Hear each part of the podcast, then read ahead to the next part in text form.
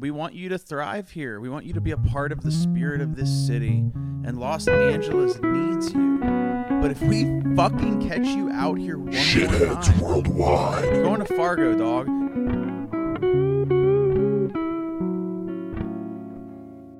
This will be the inaugural episode, so we'll use this to just kind of bullshit, and then we'll build out more of a Yeah. structure, if you will, every Yeah. episode in an attempt to capture not only the largest shithead activity going on, but more pre- more predominantly the multitude of different ones. The multitude, the I had- shitheadery is uh It only it only made sense though to start on our nation's birthday now, which is January Yeah. sixth. Have you seen the uh there's they it's going on Twitter right now. There's like a sort of documentary slash like uh what if movie or whatever where it's like Donald Trump gets elected and for his inauguration 2025 he's it goes like it goes I Donald Trump declare uh oh crap I got to find I got to find the exact uh quote here. Let me see if I can It's it's a capital misunderstanding. yeah, it's um. Uh, I'm convinced that it's going to actually like sit in the minds of folks similar to 9/11. I woke up this morning and I saw article after article and like mini like video like compilation of it was newscaster it was newscasters going the tribulation and pain and suffering it Yeah. lives on in so many of us and we go back to that day of horror and, it, and I'm just sitting there I'm like yeah the the thousands of lives that were lost that day you know yeah, that was. Uh, it was a, it was a brutal shame it's going to be interesting seeing how that all gets pieced together because he's going to go for. They're going to put him on trial for that, and then they've got a bunch of like sort of auxiliary trials that are going to set the groundwork for what his trial will be, and his trial will likely make it to the Supreme Court. You know, it'll all be interesting how they actually try to present it. To me, I think there's like a kind of what do you call it? Like, uh, you need to show you need to show intention, but you also need to show like imminent lawless action. So, like, you need as far as like something that's protected by the First Amendment, but I mean, they might not even go the First Amendment route. They might go some other route. I'm not. I honestly haven't looked into the deep particulars of how they're going to get them. Uh, but First Amendment. so the the defense would the defense would be that you have the freedom of speech therefore yeah, though Well, so- though he's not directly saying do x activity or action yeah, it's like inf- it, it, it can be inferred. Is that where it leads? Yeah, the idea is that they're inferring a certain intention that is not his exact words by looking at um, the history of his behavior in the lead up to the January 6th uh, sort of riot or whatever. Basically saying like he was stringing people along, he was he was riling them up, he was hinting that it was fake. But at the day of, when he was actually there, he never said to storm the Capitol. He never said to hurt anyone or whatever. He said, you know, go over there peacefully and do whatever. So the day of, he's missing, uh, he's missing like any kind of like obvious intent um, to incite uh, a riot or do anything like that. And he even, uh, after seeing it start to unfold that way, he even tweeted against it. And then shortly thereafter, he was actually banned from Twitter. So, um, because he was making he was making calls to action and like responding Yeah. to it on like video on a video feed through twitter right I don't know. I honestly don't know enough about how they're piecing it together, but um, uh, from what I could tell, like you know, it's going to be the stuff that's not. It's going to be around the things that he didn't necessarily say directly to the crowd. It's going to be about all that surra- surrounding context, if anything, and that'll be. out of all I mean- out of all the things i don't like about him and all the things that i do and i'm entertained by his his trolling his trolling is that of the utmost like that is top tier trolling that you Oh, get in like entertainment value I would I would have loved if there was like a like a, Twitter video and it's just him and he's looking like deadpan at the camera and he goes, "Don't do it, guys," and then winks and just does his little shit eating smile. and he's like, "Whatever you guys do, don't go inside." Yeah. Um, yeah, he could. I mean, that's uh, par for the course. Have you seen his latest? Like, he did. A, he stopped in Iowa recently, and he did like a whole uh, speech or whatever, and that's where he was talking about magnets. He was talking about the the magnets. Oh, is that where the meme came? That's where the meme came from. Yeah, like if you pour water on magnets, they stop working. So you got to be careful. And he said, "Why do we? Why are we using magnets for the uh, for the elevators? Because all I know, I don't know a lot about magnets, but I do know that if you pour water on them, they stop working."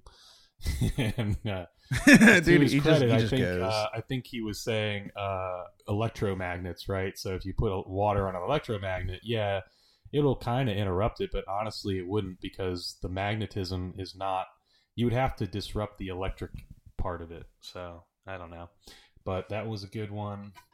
Um, Can't even Yeah, imagine being uh, in the crowd. Like, how do you respond to that? And you're in the crowd. Like, there's a lot of those. I don't Yeah. follow. I haven't been following a lot of the candidates' speak, like speech, um, any of their speeches really. Not the public ones. I've seen a few of Vivek's, but Trump always has them. Same with Biden. They'll have moments in their speeches where it's so vague. They just, or it's so Mhm. off the beaten path of what they're saying, and then the whole crowd is like, it goes from like, whoo, just wait, wait. Yeah, yeah. I mean, uh, the funny thing about uh, a Donald Trump character is that the despite you know he doesn't say a whole lot, but you can tell that like he's writing his own stuff.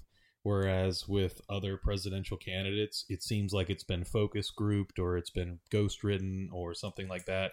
Oh, it's absolutely You know, out of left. off- it's absolutely out of left field. never got substance or anything like that with their own. You know, none of the speeches have substance, but at least you're going to have a substanceless speech, you should at least have a funny, you know, uh, authentic one, and that's kind of where Trump wins in that category. He's he's just saying shit like he he did. The other one was um, the same speech. He was like, "This Nikki Haley."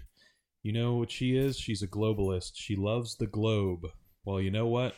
I don't like the globe. I like America. Just- like, she likes the globe, and I was. I think that's pretty. That's pretty good. That's like uh, you can't really. you can't even could debate never- that. You can't argue that. You like, can't debate it. Yeah, you can't. Um, you couldn't have written that like for him. He would only have been able like even people trying to parody him could never think of like these little like metaphors and, and ticks and stuff that he comes up with. Is that it? You think uh, it's probably what it is? It's like it's it's like a high functioning Asperger's, just a tick that he's just rolling with, and he's it's like Yeah. sh- sh- I, He's, I, I don't um, I don't I don't like her. I don't like her. She's a she's a globalist. She likes the globe, and I don't like that. I like Yeah. America. It's like it's just the de Yeah. facto. I got to say something positive about me being a nationalist. And it needs to be quick and fuck her. She likes the globe. Like it, make, it makes no sense. Yeah. Like no sense. Well, but it's a it's like a way of signaling to like the crowd. So like the whole globalist versus nationalist like rhetoric is it predates like Donald Trump by quite a bit. Like there's a certain segment of the right wing that kind of uses that language as a signal. They're basically, you know, they're they're they're not exactly hiding what they want and when they say when they create groups like America First, they're literally saying like we want to be isolationist, we want to take care of our own people, we don't want to get involved in foreign wars, this that and everything else. And they're they're being pretty blatant about it and they use the dichotomy of globalist versus nationalist to try and get that point across. Like I'm a nationalist, I care for this nation first. You're a globalist, you care about all the people. And that means that it's going to come at the expense of us or this people.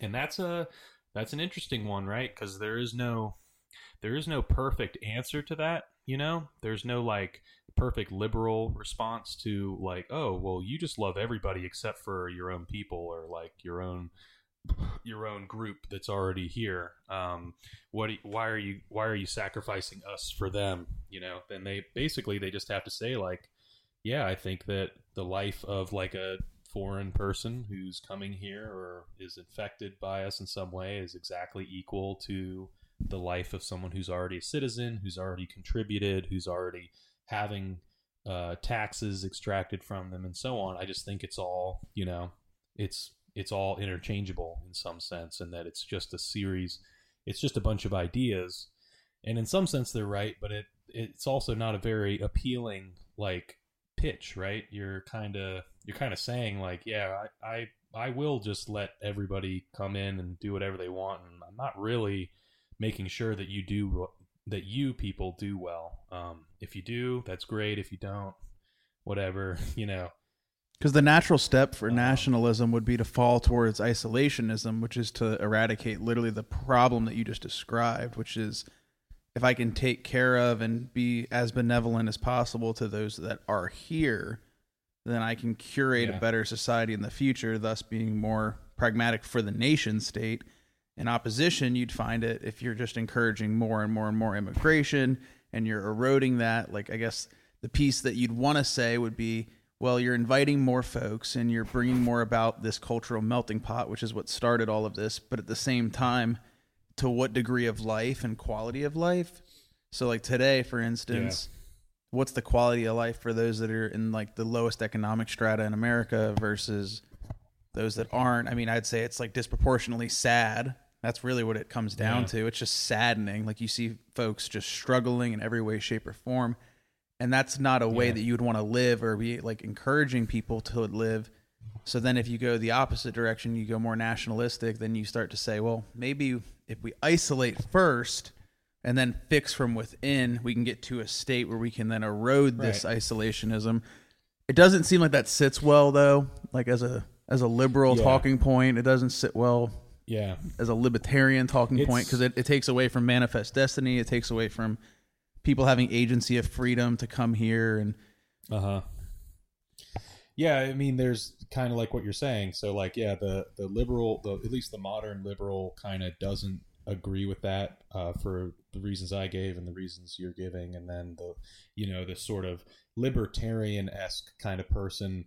They view human capital, like the free movement of labor, as like this indispensable building block or like foundation block for a global economy for anyone's economy right? They say they think that you should be you know that labor should be essentially as commoditized as possible as freely organized meaning that it constantly it individuates itself competes against itself and uh, sorts itself into specializations um, and it should be available to move anywhere it's most needed to the highest bidder um, at any time, and then through that mechanism, you get this like you know the competition will will create an equilibrium. It'll lower the prices, and it's basically just a way of saying like I want cheap labor for everything. Right? um, it, so, it all I comes mean, down it, to does it. make sense in that sense.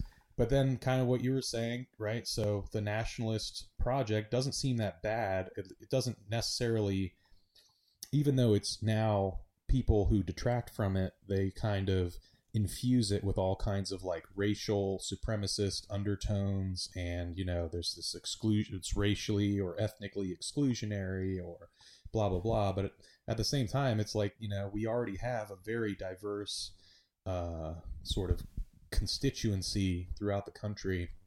And if you were to just get a candidate or a government that would get in power and then would say, okay, all right, uh, everyone who's here already, great, uh, you're welcome.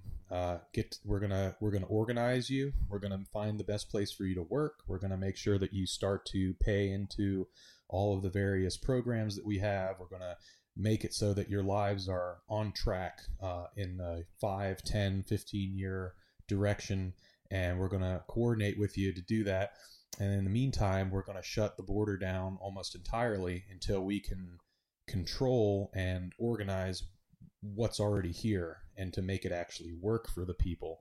Um, and then uh, once we see that there's signs of improvement and that people are getting what they need out of the economy uh, then we'll open up the border gradually and we'll just create you know very uh, measured selective uh, waves of new immigrants that will fill specific gaps. But that level of organization frankly at least in terms of like america's traditions has never really been necessary right it's it's just not how this country came about. That's closer to like how Germany would do something.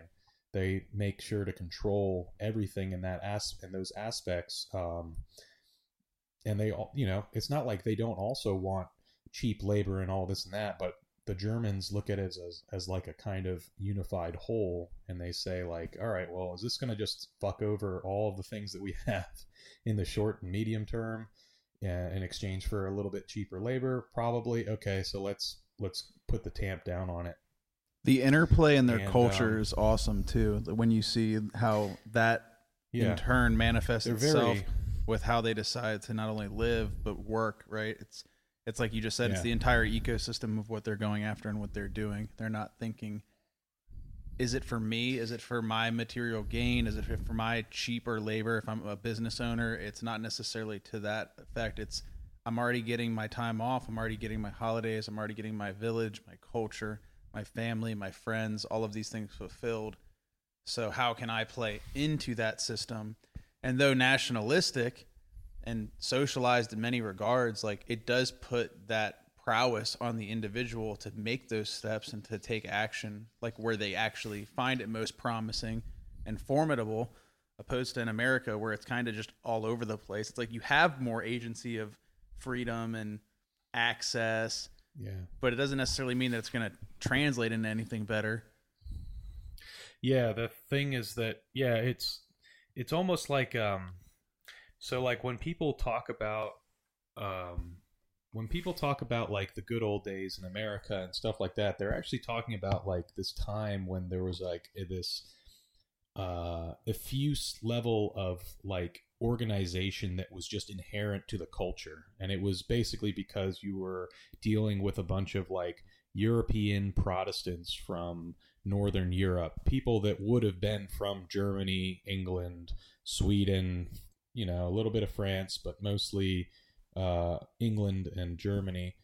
And then there's this kind of mode of organization and this idea of like yeomanry, right? So like you're a yeoman on the land, which means like free man on the land. And it's descended. It's sort of taken from like the English tradition that the thing that an Englishman wants to do is he wants to get his own property, he wants to get his own land, and he wants to be self sufficient. But he also, when it comes to interacting with other people, it's like you need to organize with them as efficiently as possible in order to lessen the burden that you yourself as an individual have to share. So, like, yeah, you get your privacy, you get to be away from others, you get some level of freedom on your own property.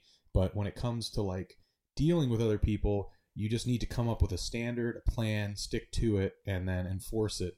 Um, and that's kind of that's slowly breaking apart because that that's not like it's not taken for granted anymore. That sort of uh, standard, I guess you call it, um, but it's present in other places. And if you go back to England, you see quite a bit of that. The only issue with England itself now is like that ideal of like having your own land and property and so on is basically impossible for the newer generations because the the island is one of the most popul- densely populated uh, places in the world. Um, they, it's full, right? So it makes sense for like a country like England to be like, okay, uh, thanks for coming, uh, but we're closing the doors for a little while. It's it's fucking full. There's literally not enough land for us to build on without getting rid of our remaining farms and parks and all the rest. And uh, that is uh, that's kind of the predicament they're in. Whereas in America, you can always make this justification, like, okay, so all the cities are full, they're way too expensive, rent is too high,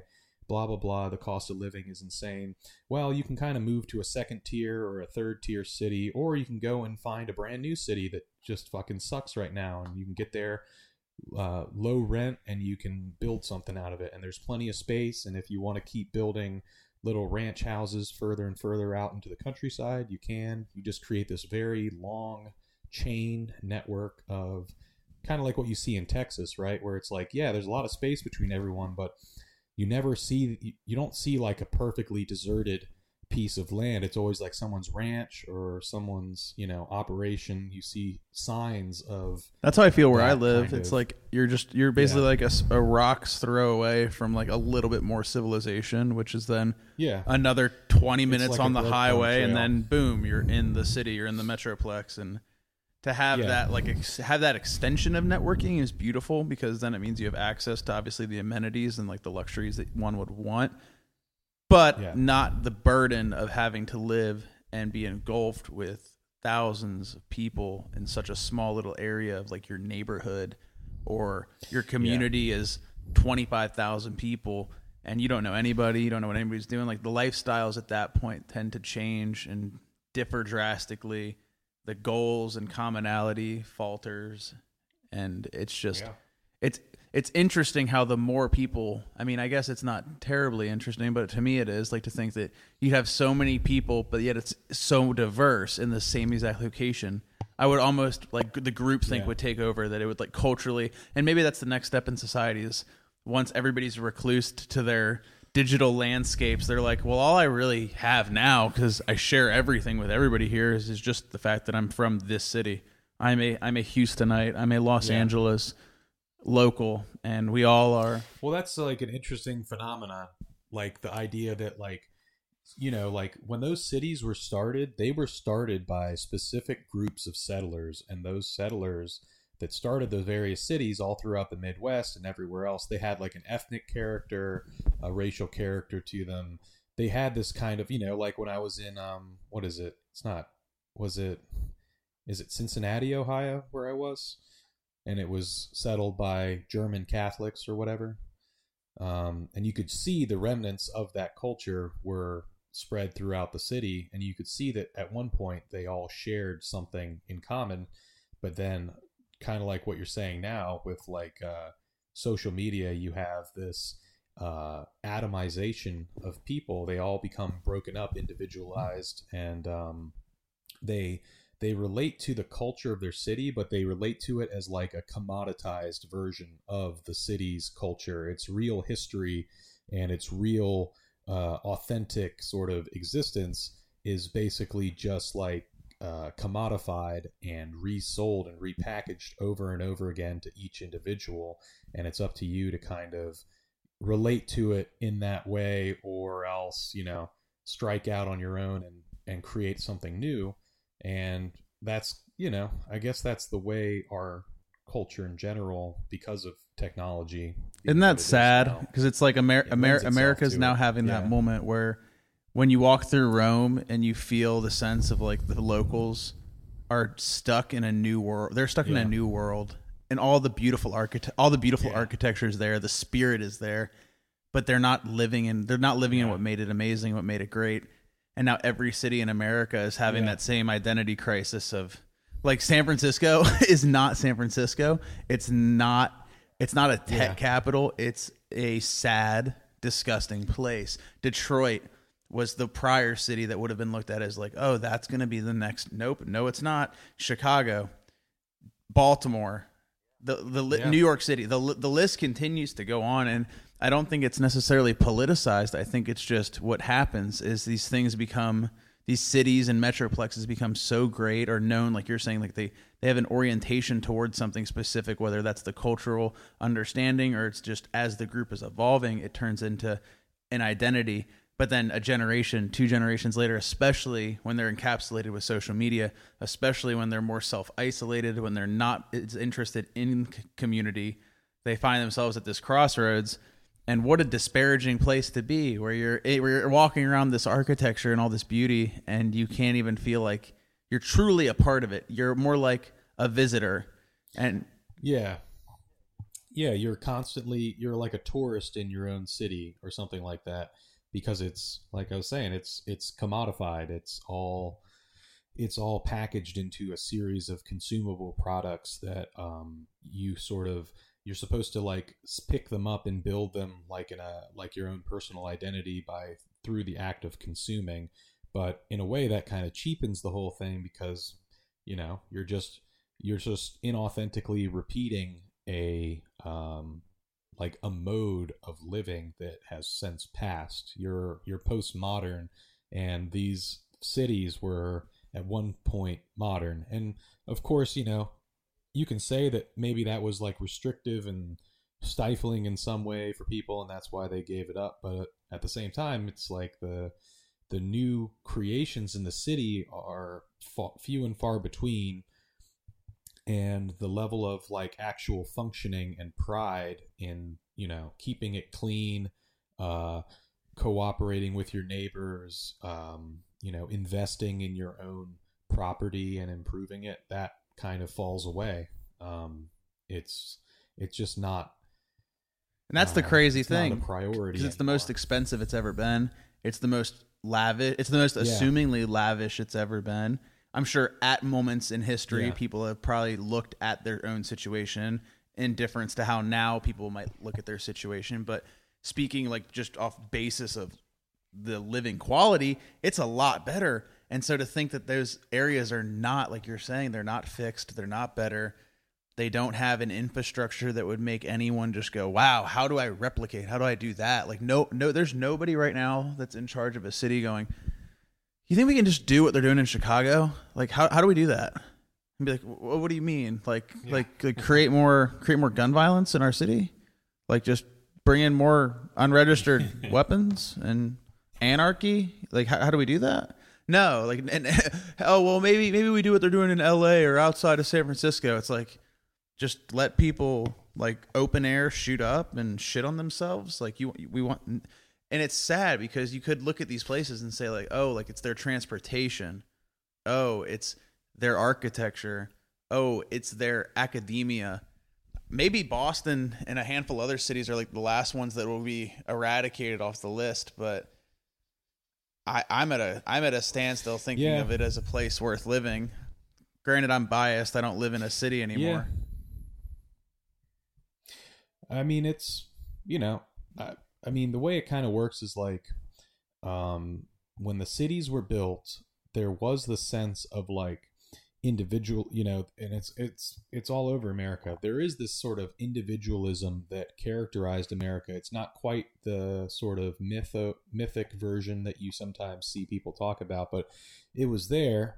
Um and over time like the kind of regard for the individual has kind of become deranged in a way. So now it's not just about like your individual entrepreneurial or um labor contribution and how you uh, exact like the best kind of price for your labor or for your products. How do you improve them? How do you organize? Stuff like that.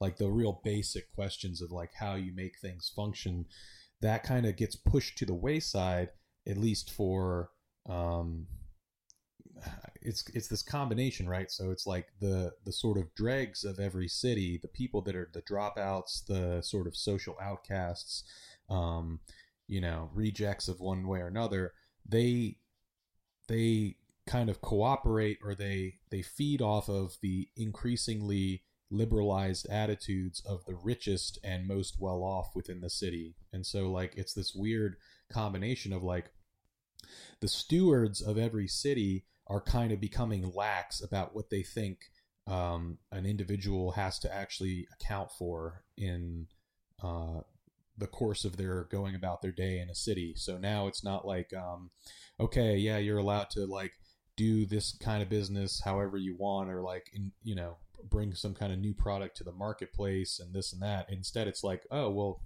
you as an individual have like this uh, perfect kind of autonomy. So if you decide that like the best use of your time is shooting up drugs in public or shitting on the street or whatever, stealing stuff like as a career, yeah, I mean, we understand. We see where you're at here, and we understand that that is a valid choice for you to make. So instead of like not tolerating it at all, which is how it used to be, because it was seen as like basically like this idea of individuality and uh, autonomy kind of used to it used to be married to this idea of self mastery, which is something that's like a really old sort of Western kind of uh, civilizational ideal, right? So like once you master yourself, then you're free. So you're the, the idea goes like you're not really free if you're addicted to a drug, right? You're not really free if you like can't provide for yourself in any other way than by hurting someone else. You know, you you're not really free if to, if you're living that way. So it, it goes without saying, or at least it used to, that um, you should avoid all of those uh, antisocial behaviors because you're what you're really doing is you're you're enslaving yourself to yourself, and that goes against the ethos of everything that they want to do in the West. But that kind of that self that idea of self mastery uh, has been like deconstructed and relativized and sort of thrown out the window to where even though the richest and most well off in every city certainly still adhere to it in their personal lives because that's how they became so rich and that's why they stay in control of these cities. That's why they are in the the elite institutions. They don't necessarily tell other people to be that way anymore which is what they used to do like you used to have like the sort of grand oligarchical forces of like the major American cities. They would they would they would help the poor and they would help people get on the right track, but they would also at the same time sort of chastise them for their bad habits and their bad behavior. They're not thrifty enough. They're not so they're not uh what's the word? Not sober. Um what's the one? It's like when you're oh, it's on the tip of my tongue, but I don't know. Here, here's one to chew on. Uh, Are you familiar with planned obs- Are you familiar with planned obsolescence with like Yeah. manufacturing? So, for in Yeah. relationship, a politicization, right? The fact that we're in like the dichotomy of a two party system in America. Do you think that it is possible, if not likely, that the allowance of these types, the archetype characters you described, those that are contributing in an antisocial manner, those that are getting addicted to drugs, causing crime, eliciting more issue to the community, are a component of the planned obsolescence within the entirety of the city.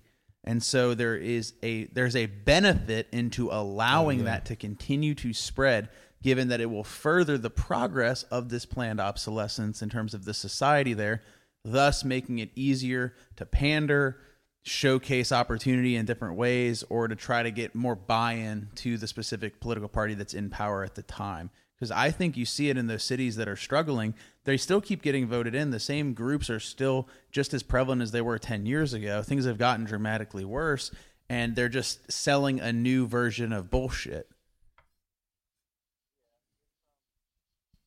Yeah, it's um yeah, what you're describing is like like what if they're letting the cities fall to shit because they don't really the people that used to control them uh in terms of like owning all the property and extracting rent and so on from them. Those people are basically just they've moved on. They found somewhere else that they can extract rent from. They realize that like the real estate within a city is a bit of a losing game. Uh right now and it's best that over time like you just let it fall apart and then you come back in when it's like at a super low price because it's been allowed to fall apart and then you buy it up demolish it and uh, build something new with it. And so like a place like san francisco is kind of like that where there are a lot of really nice neighborhoods all the wealthiest tech affiliated people live in them. And um, what do you say? Uh, they they don't need to be there in the city. They can afford to just kind of sit at home or they can go anywhere in the country really to perform their duties or they live in like you know, a Palo Alto type place and then, you know, the the city's just like a couple of nice plots and then, you know, the commercial area and the tenderloin and stuff kind of they're just letting that kind of rot away because it's a containment zone of of sorts. Um, yeah, Well, that's what that's what it feels like when you go to a lot of these places. You go in there and you're like, "Wow, it's beautiful right here," and then everybody you Yeah, meet goes, yeah. "Hey, don't go to the north, south, west, east," and you're just like, "Wait, huh? Wait, there's always Yeah. there's always like a quadrant or two that I can't go to." And they're like, "Absolutely not. You're not gonna. You will Yeah. not be good if you go there." And you go, "Okay."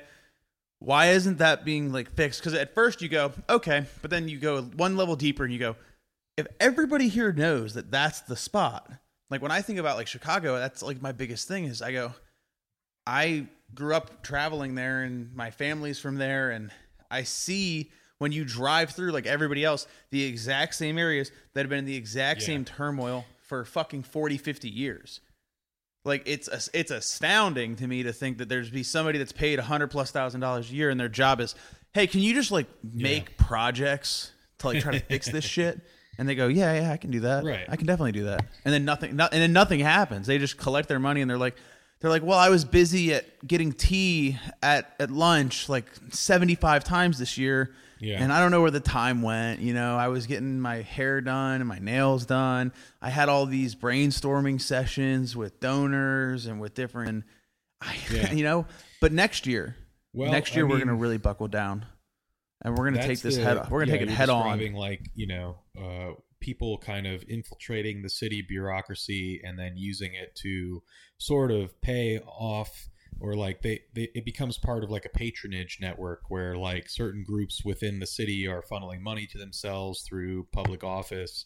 And they're creating these intractable problems that will inevitably require that the budget for their department or whatever it is get increased the next year then they pocket more of the money, so on and so forth. It helps that those things are never solved, like homelessness in LA. There's someone that's paid, it's not a hundred thousand, it's like they're paid like four hundred and fifty thousand dollars a year to solve the homeless problem in LA. And it's like for four hundred and fifty thousand dollars a year, uh, you could come up with some ideas. The problem isn't so much that there's no ideas or, you know, there's just, oh boy, shucks, we've just never thought about it hard enough.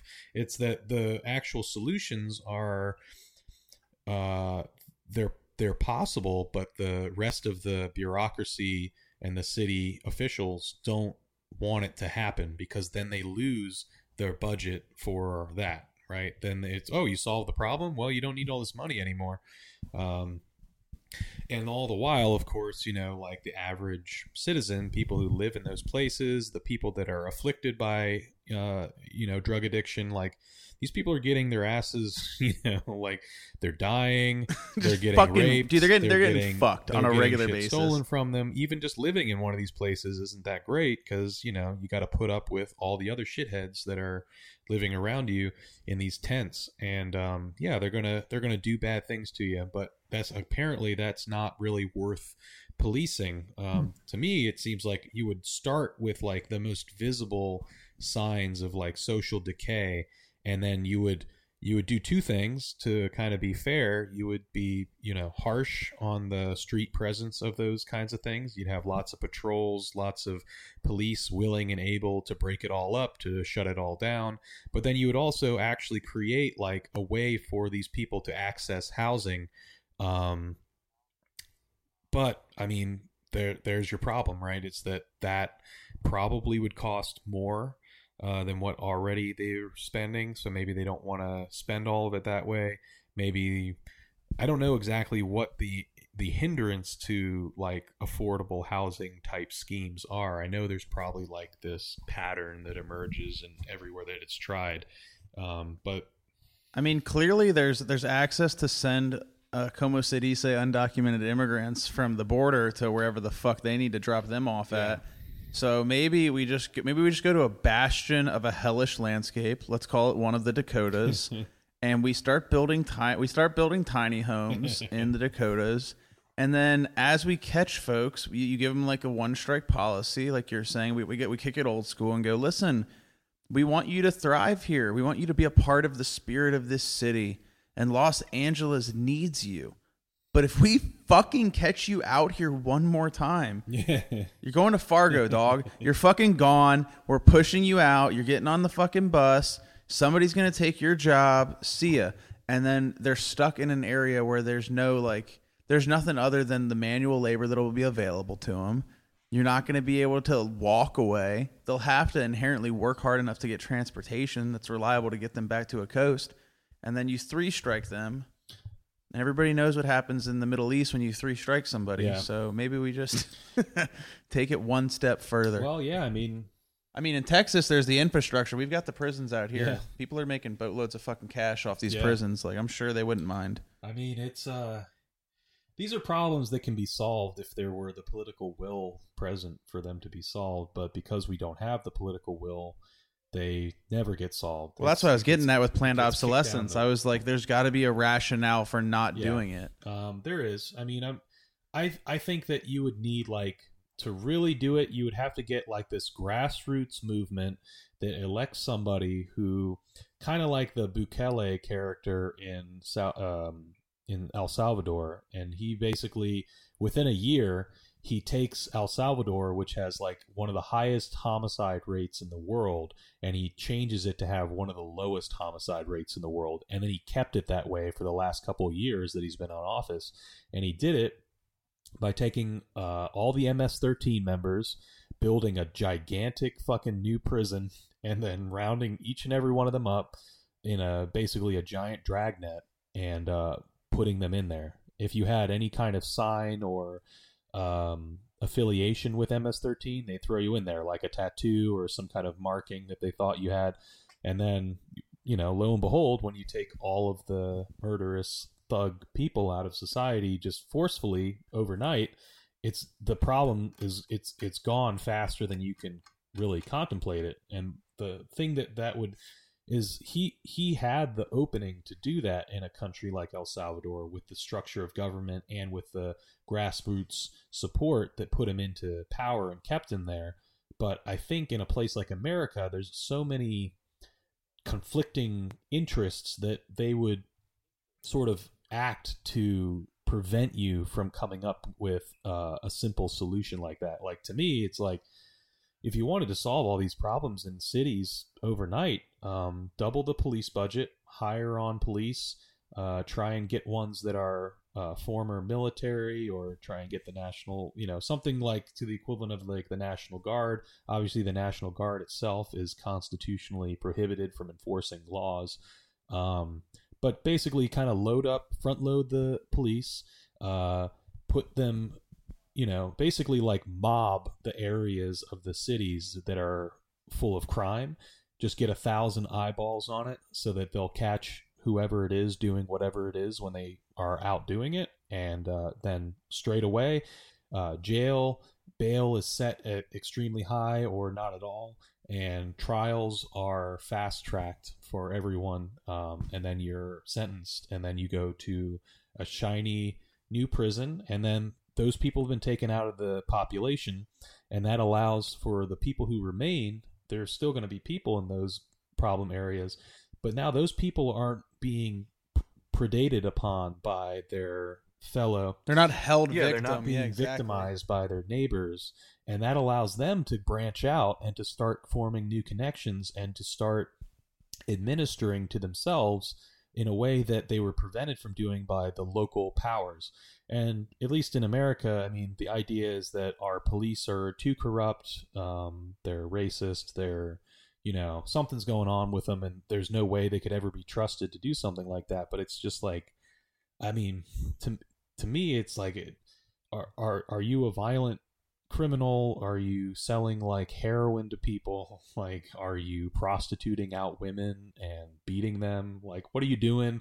All these things, like, it, it doesn't matter what race you are, whatever. Like, you should just be put in prison for a long time so that you can chill out and uh, hopefully uh, save all of the people that you were essentially just killing for your own personal short term gain. Like, when you sell people these hard drugs or whatever, uh, or you in, you inculcate them within a network of drug use that then opens them up to the opportunity of uh, ingesting like a drug that they weren't expecting, like fentanyl.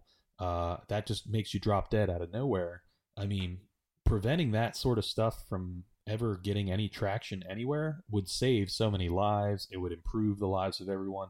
And then for everyone who's left over, you know, make sure that there are programs for uh, starting businesses, going to school, stuff like that, you know, all contingent on good behavior, stuff like that. But to me, that's like, that's not like, you know, we're not, we're not talking like Third Reich kind of level uh authoritarian Intervention, We're, yeah. we're not talking like final solution, you know, kill everyone who's not like uh middle class and above type thing. It's literally just like find and target these cancerous sort of cells within the body politic and just eliminate them entirely and make them a non-factor and then see what happens see how much happier people can be and you know obviously have some kind of due process uh, you don't want to just randomly abduct people and you know you put them put them in jail but like uh, to me No, I- but what I- you're saying is real because that's the corporal punishment. Like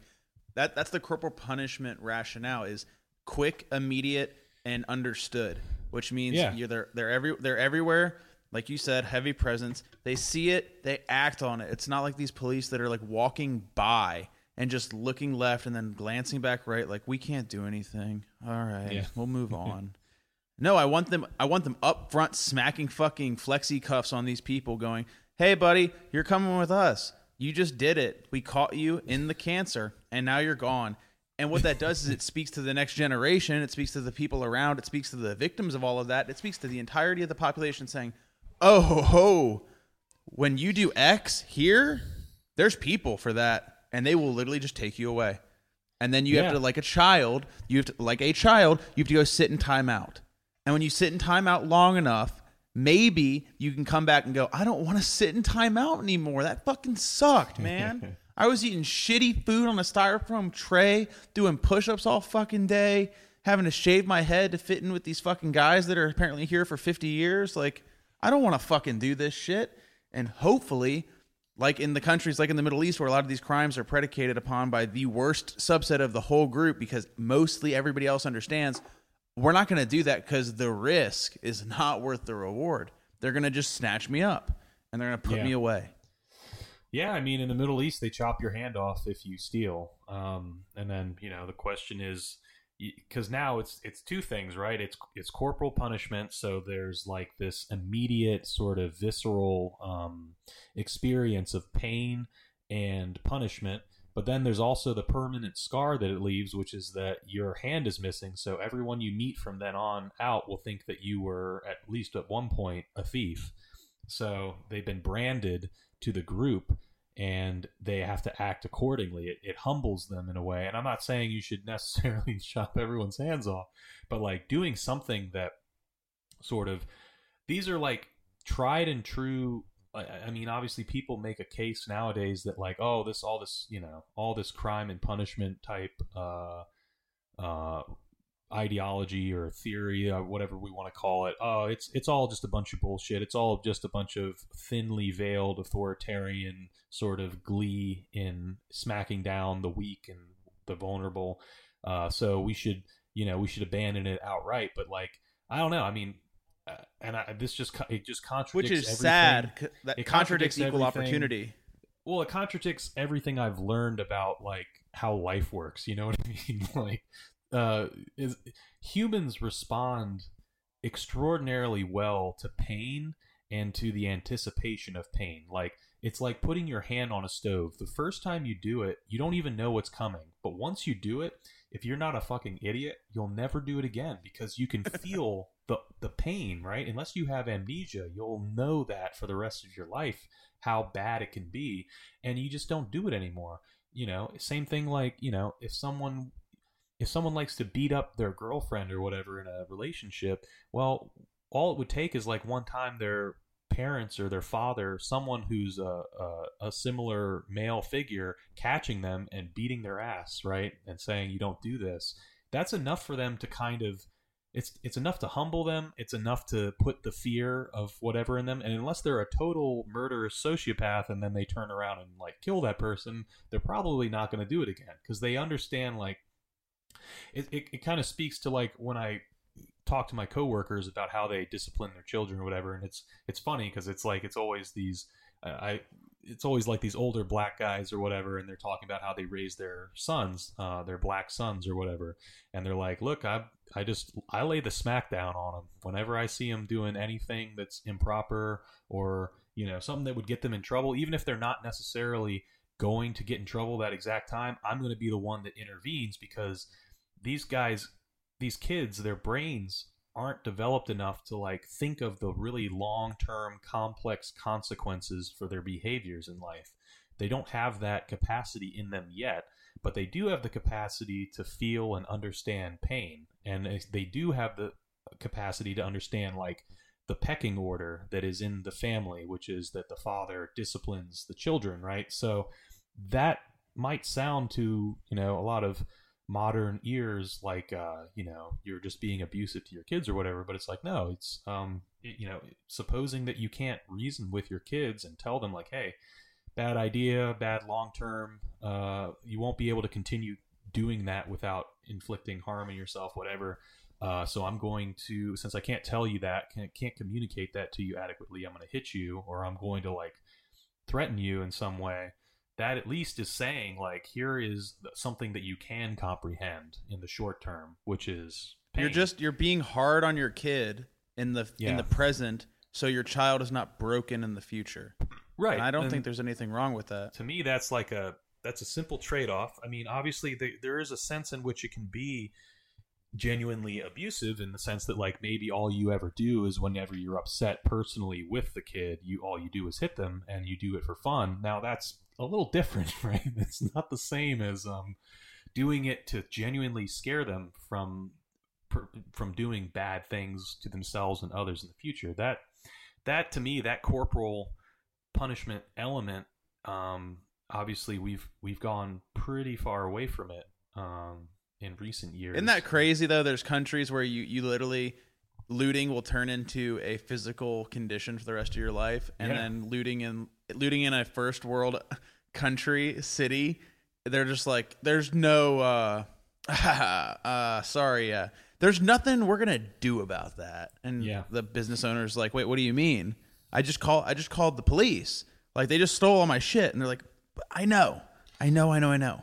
Have you considered Nothing's gonna those fucking happen about it. yeah that's basically Those people have been disenfranchised socially Yeah. and they're at a disadvantage and they're just working the only way they know how to provide for them and their family. And I think you need to reflect on your point of privilege being in the fact that you're a business owner. You don't have to go loot. But if you so choose to loot now that you have nothing left, feel free to walk to any other shop on this block and we'll have the same conversation with those owners. And they're just like, what? I think corporal punishment's great. I think it's got a place. I think it makes sense. I think that it it toils the lines of abuse if it gets too intense, right? Like how you described. But if again, if it's done where it's understood, it's quick, and in nature, it's a reflective moment to go, oh, that action actually in turn makes this happen. Like you said with the stove, Yeah. that's like the age old example. You never fucking do it again. yeah I remember being at the I remember being at the warehouse and I would joke in uh, northern Kentucky and we would talk about some of the folks that would work in the warehouse and they would lose their jobs for wearing headphones and listening to music or any sort of electronics while they were driving around on the machines.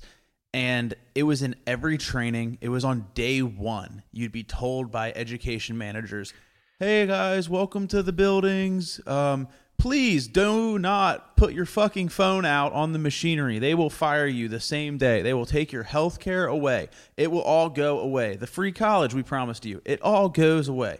So don't fucking do that. And every single week, I would be in a room firing somebody for getting caught doing that. And you had to ask them this list of safety questions. And one would be like, When were you trained? Did anybody tell you about the protocol you were in violation of? And they would always say, Nobody ever told me, which I knew was a Oh, bold faced lie. I knew, I knew that was a bold faced lie because it's like, well, there's posters every fucking where. You can't even piss and not read a poster above a urinal that says, "Hey, by the way, dumb fuck, don't pull your phone out, please. For the love of God, don't do it. Please don't do it." And you'd go and fi- you'd go and fire him. And I turned around to my buddy and I was like, "When I was in the military, they would say, "Don't do this one thing," and they said it a lot. But I remember them always being like, "Hey, don't do that thing," or whatever it was. And you'd go, "Okay." I didn't even have to learn the fucking lesson. Every once in a while, somebody, I guess, would push the button and they would learn the lesson. But you just knew if a grown man is being adamant with me and telling me and saying, do not do this one thing, I'm just going to not fucking do it. For fear, like you said, the anticipation of fear was I just don't want to even, I don't, you don't even need to tell me. I don't even care enough to know that I just know that you're so adamant and in a position of employment or power or advantage or privilege, if you want to use that fun word, to where I'm not in my position to argue, combat, question. I'm just going to say, all right, not fucking worth it. The corporal punishment, it's somewhere in the future. Don't even know what it is, but it's not worth it. Because I learned through corporal punishment a million fucking times growing up. Yeah. But then you see folks that don't that don't have that, and you watch how they act and how they interface with the rest of society, and you go, Jesus fucking Christ, you must have not been humbled or instilled with fear or just instilled with consequence. Like I said, Yeah. time out earlier. Like everybody remembers what time out felt like when they were four or five years old. Like, why am I standing in the fucking corner? But if you were a grown man and it was like, oh, I just got caught stealing from the CVS and now I'm in actual jail jail for six months? No. All I did was steal deodorant. No. Hmm. No. Well, guess who's never gonna fucking steal deodorant? You're gonna probably sneak into Planet Fitness and use the fucking soap and shower in the free showers, but you're not gonna go into CVS and steal deodorant ever again. Because you're gonna know, oh, there's a really quick, a really quick visceral turn for when I have this behavior. But there's that piece that's I guess struggling for many folks in America is is that too harsh? Or what's the line to draw? And to what you said, that's real. A lot of folks will say, well, it's only impacting, you know, the most disenfranchised and the most hurt and the most at risk and susceptible. But to me, that goes against everything that I've been taught about how to become a free agent of this society, which is I have equal opportunity. I should be able to make the decisions for myself that come with the consequences from those decisions. And I'm not saying that everybody's at a equal playing field mentally to make the same type of decisions because if we all were, we'd all be dumb wealthy with dumb crazy accomplishments, and that's not the case. But to say that I'm not going to make the most terrible decision on a regular basis that's just going to push me further and further and further into an antisocial, anticlimactic, anti-productive way of living, like I, I don't find that to be that controversial. I think that's an action and a choice that people are making in their lives daily to say, yeah, I'm not free and I'm going to make myself not free. Like you said, whether it's an addiction, whether it's a fortitude to whatever community of violence or criminality they're putting themselves in, it's a choice. That's why I don't feel any sort of resemblance of like sadness or sympathy when I interact with these folks, similar to the folks I was just describing that worked at that warehouse. I'd go, You got told.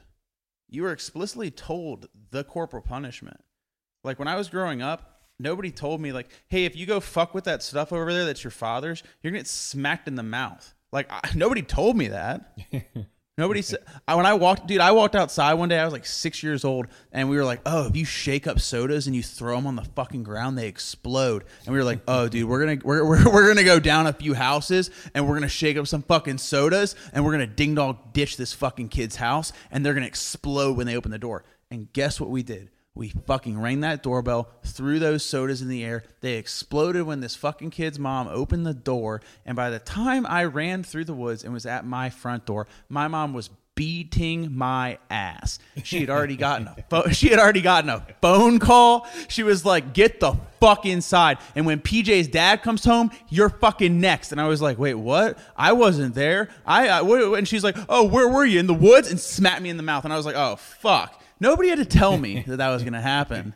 So as an adult, when people like tell me, "Oh, this is what's going to happen. This is going to be the corporal punishment," it's easy for me to go, "Okay, I'm not going to do Yeah. that."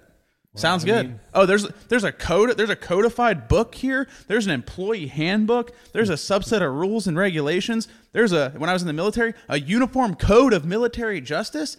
I'm just going to do my best to never get caught or to not do any of these fucking things. And it's that easy. Well, I mean, the thing about the military is like, military, they can throw you in the brig, right? They can just straight up jail you for not doing what you're supposed to do when you're supposed to do it. And that's like a great motivator. and it's, you know, the, the kind of stuff, you just don't quite get that same level of, uh, I don't know, lackadaisicalness or whatever. Although people still, obviously, since it's such a big institution now, lots of people end up in it um, all the time. But, uh, I mean, No, there, there's jails. There's jails in the military, right? Yeah. You can get fucking, you can get in the mix. You can get caught. Yeah. You can fuck off, and they'll put Yeah. you away. Yeah. But most of the people are not in that situation because, like I was describing the Middle Eastern countries, most of the people are like, yeah, the fear is good enough for me to Yeah. never fucking do that.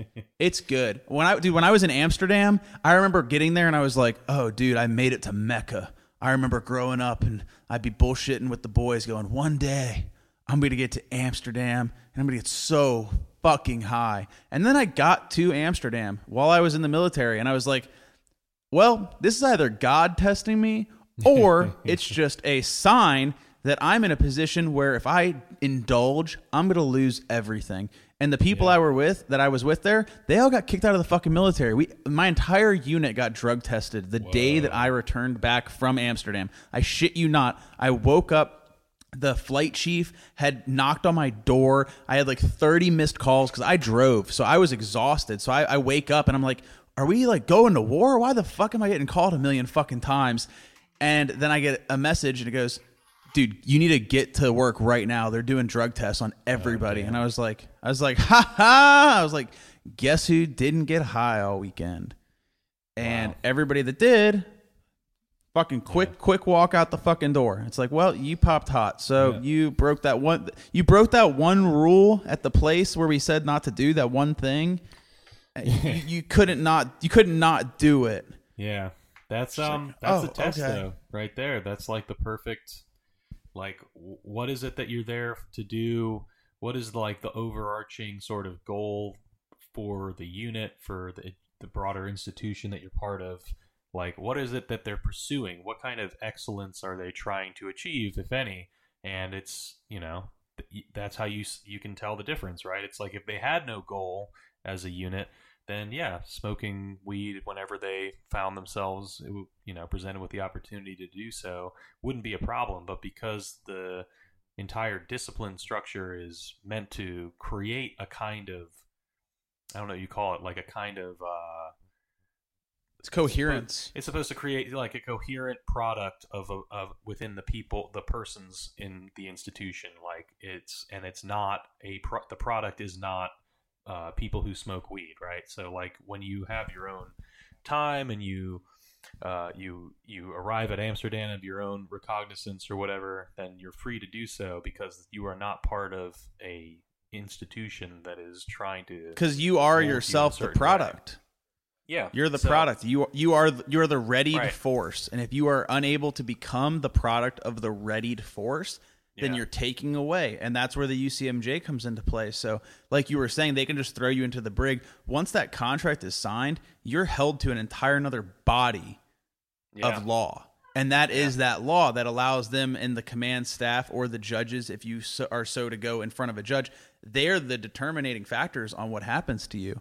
And it's in relationship to how did you take away from the readied force? Was it Yeah. morale? Was it operational capacity was it influence over others like what was it what did mm-hmm. you do to take away and depragmatize everything involved for this to become a readied force the product yeah. and that's where that's where they lead you. They lead you straight into their fucking jails. They kick you the fuck out. You lose all of the benefits or whatever's associated with that. But again, like none of this stuff is that crazy, right? All of these things are basically written out for you. They're talked about a million fucking times. People say, "Hey, don't do those don't do those things. Can you please not do those things?" Yeah. This one dude, he he went off and they were doing like a grad it was like a graduation or a retirement party or something like that and they went out all these like 10 guys got belligerently drunk went back to their dorm rooms and houses and don't drink and drive right that's pretty easy like don't don't drink and drive i feel like everybody's drank and drive and doesn't mean you got caught but while you're there in the military overseas don't drink and Yeah. drive. And if you drink if you drink and drive don't drink and drive and get caught. This dude drove his fucking suv like a quarter mile off the base through a mcdonald's playpen. Oh, and then Yeah. and then made it and then made it through the playpen and got back to the base gate which again was a quarter mile away so the people that were at the gate were like we just heard that like half of your car is fucking destroyed get out of the fucking car and he's like oh and yeah. I remember going into work the next day and the captain brought us all in and he was going, Well, guys, if what happened last night would have happened at a different time and there were kids in that jungle gym, we'd be having a different conversation. I was like, uh, no, we wouldn't. You'd still be here. You'd still be saying how much of a fucking idiot this kid is. We'd all still be in awe of that he actually did it. And then we'd go back to fucking working 16 hours today. Yeah. But he he lost all of his rank, lost his pay, and the impact was immediate. That corporate punishment was immediate. Everybody knew, everybody knew the discipline was coming. It was an intense discipline, and it resulted in him not continuing to do those actions. Yeah. Most of the time, you don't get the opportunity to have a second chance, but in this case, uh, he did have that second chance, which, again, it's crazy how in these very strict cultures, they allow for the corporal punishment to be so endeared throughout their discipline system, and it's actually respected by the people in it. But maybe that's the fear piece, which is if you're not involved in a country or a society or a system where that's the case, you have a natural fear to think that, oh, people will become victimized because of this. Maybe this won't be the best recourse. Who's to trust the people that are in charge? Who's to trust the agents of enforcement? I would just lean on the system. I would just lean on the systems, though. If they're co- codified correctly and they're enforced by those of which you'd respect, how you were describing earlier, you'd try to find like some military guys or some people that have already effectively done something similar in a similar type of a system with hopefully like clean records, clean slates. Like you're in a position of power, in my opinion. You're in a position where you can really take a hold of an issue and solve it. Yeah. Yeah, I mean, I, I guess that problem you're talking about is like the problem of like the initial buy-in to a system, like like what you're saying. Like, what if everybody is incentivized or they recognize that they can kind of defect before a, a coherent system is ever put in place? So, like, you know, what if, uh, which kind of goes back to the democratic sort of management of the city aspect like if people can just kind of like vote down any kind of plan to instill like law and order in a city then yeah because what they're going to say they're going to say in the course of that is i don't trust the police to do this. I don't like police in general. I think i have a better idea. I think i can do this and that. And so i'm defecting from this plan and i'm not providing it with the initial buy-in that it needs. And then you kind of you can look at the kind of discrepancy between um, what is it what is like the mainstream sort of city life like where everyone who is actually gainfully employed uh, they're working a job uh, have a regular schedule so on and so forth. They're the ones that are actually paying into and taking out of the system. And then there's this sort of perpetual um, like you were saying before, like these problem areas within a city where they never bought into that when it was first starting up, or they were not properly inculcated, or uh, you know, um, what's what's the word? Not indoctrinated, although I guess indoctrinated works too. Um, they weren't they weren't inculcated in the system at the right time, and so they are perpetually defecting from it. They're they're going their own way, and it just so happens that when they do that, they create a, a new microcosm of violence and oppression that might feel better to them, but you know, clearly, um, you know, it's not like they are living in perfectly peaceful harmony with one another just because they you know they reject like police officers or a police force of some kind or law and order of some kind. They they usually live in pretty uh you know they live in squalor and poverty and then they sort of it's it's a very dog eat dog world. Um so yeah i mean that's the thing. Like how do you how do you create how do you get the buy-in how do you get the necessary buy-in to like start fresh or to you know reinforce and revitalize a certain system or an institution or whatever you want to call it and actually have it provide like stable predictable you know products results and have it create a certain harmony between people? I mean i think the problem that america suffers from is that it's like there's just so many people coming from every direction every walk of life. It's hard to get them into like a predictable kind of like uh, rigorized um, routine kind of life. You're always going to have these little pockets that are ungovernable or you know uh, just more chaotic than than they're they're worth or whatever. So Until we gentrify the Dakotas.